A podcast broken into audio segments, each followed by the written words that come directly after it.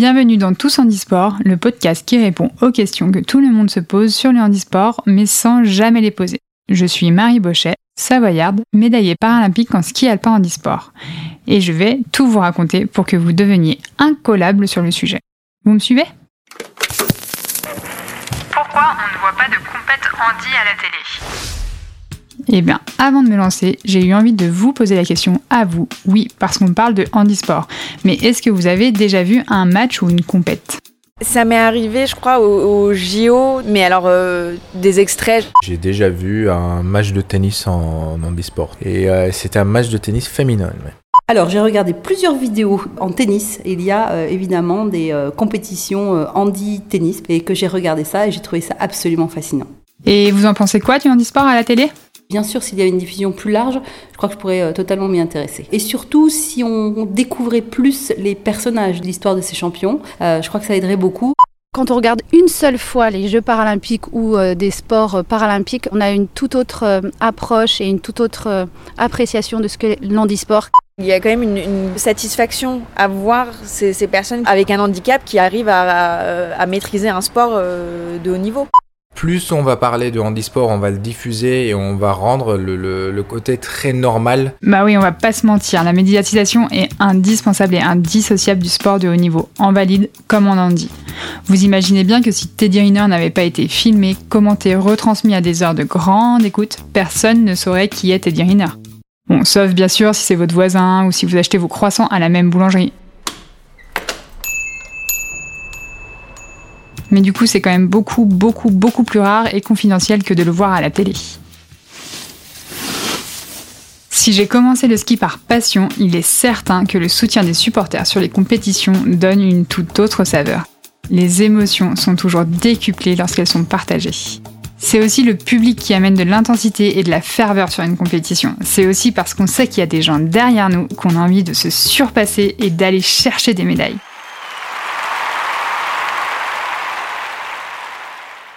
Bon, alors c'est sûr qu'il y a des grandes disparités déjà d'un sport à l'autre. Le foot par exemple.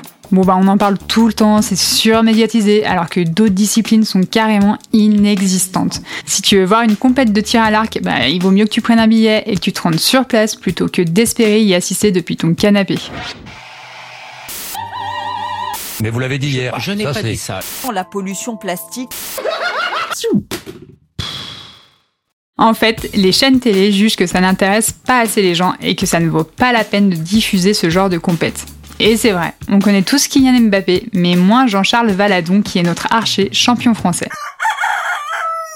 D'ailleurs, pour en revenir au croissant, je pense que Kylian ne pourrait même pas aller dans une boulangerie sans créer une émeute alors que Jean-Charles pourrait lui-même vendre les croissants sans attirer l'attention.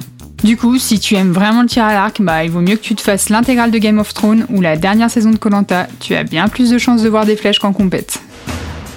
Armée. Visez. Tirez.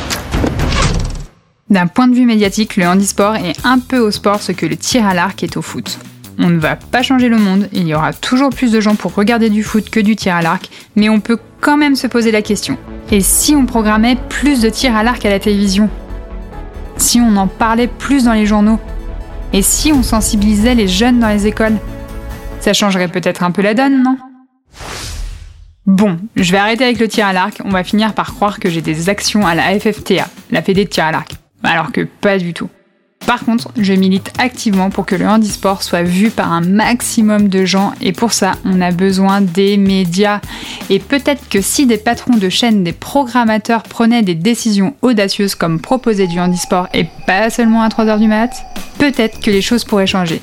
Il faut être patient, ok, il faut du temps, ok, mais on peut aussi faire découvrir aux téléspectateurs d'autres territoires.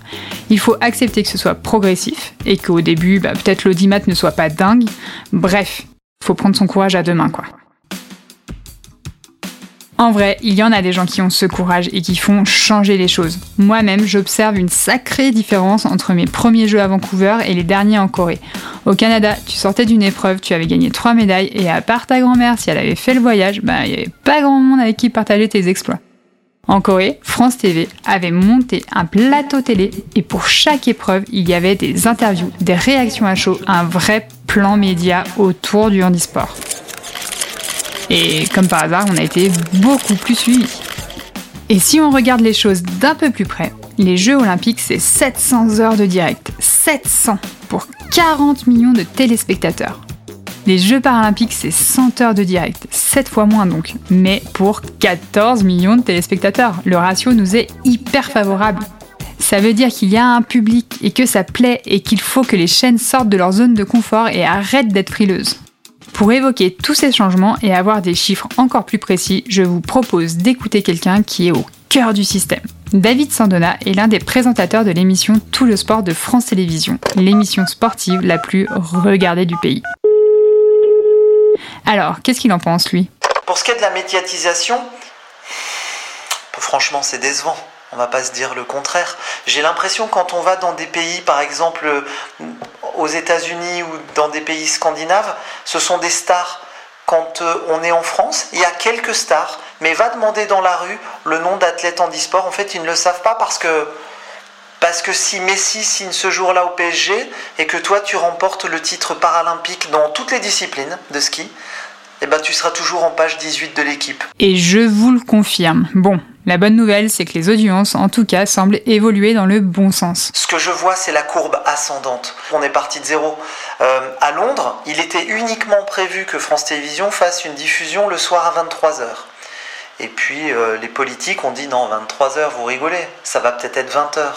Et forcément, du coup, on a agrandi le créneau parce qu'on a mis les Jeux paralympiques à un horaire visible. C'était pas le spectacle de deuxième partie de soirée. C'était pas euh, la pièce de théâtre qu'on met à minuit 30. C'était un spectacle important parce que le sport est un spectacle. Un spectacle important à 20h. Je pense qu'à Londres, c'était une ou deux heures par jour. C'était un programme court. Là, on prend l'antenne le matin et on la rend à 15h. Je sais juste une chose, c'est qu'à chaque fin de jeu de paralympique, on reçoit un message de notre direction disant record battu.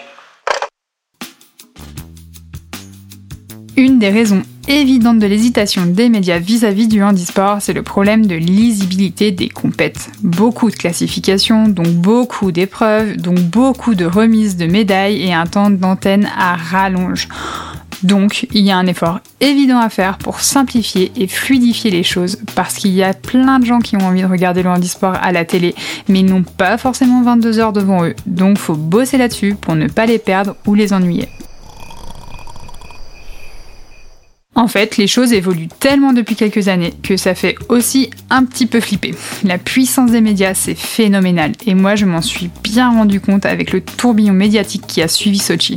Tout d'un coup, on commence par être reconnu par le grand public, les chauffeurs de taxi, les gens qu'on croise dans un train ou à la boulangerie. Bon, ok, tout le monde me connaît à la boulangerie parce que je suis une enfant du pays. Mais même à Paris, ça m'est déjà arrivé d'être reconnu.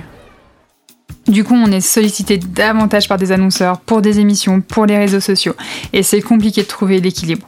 Autant on a hyper envie que le handisport devienne populaire et on a vraiment envie de partager tout ce qu'on vit. Autant on n'est pas des influenceurs et la gestion des réseaux sociaux et des médias, ça prend un temps de fou et c'est un vrai métier. Il faut être vigilant, savoir s'entourer pour rester concentré sur son sport. C'est tout le paradoxe des sportifs de haut niveau, être vu par le plus grand nombre, mais continuer à mener une vie tranquille. Alors voilà les amis, nous arrivons à la fin de cet épisode. J'espère que ça vous a plu, que vous avez appris des choses intéressantes et rigolé un peu. Vous pouvez me laisser un petit commentaire sur Apple Podcast, ça me ferait vraiment très plaisir. Je vous souhaite de passer des heures à regarder du handisport à la télé et vous verrez que c'est au moins aussi divertissant que ce podcast. Merci aux médias, merci à vous, chers auditeurs, et Vive le handisport Ce podcast est produit par Société Générale, partenaire officiel de la Fédération française handisport depuis 2003.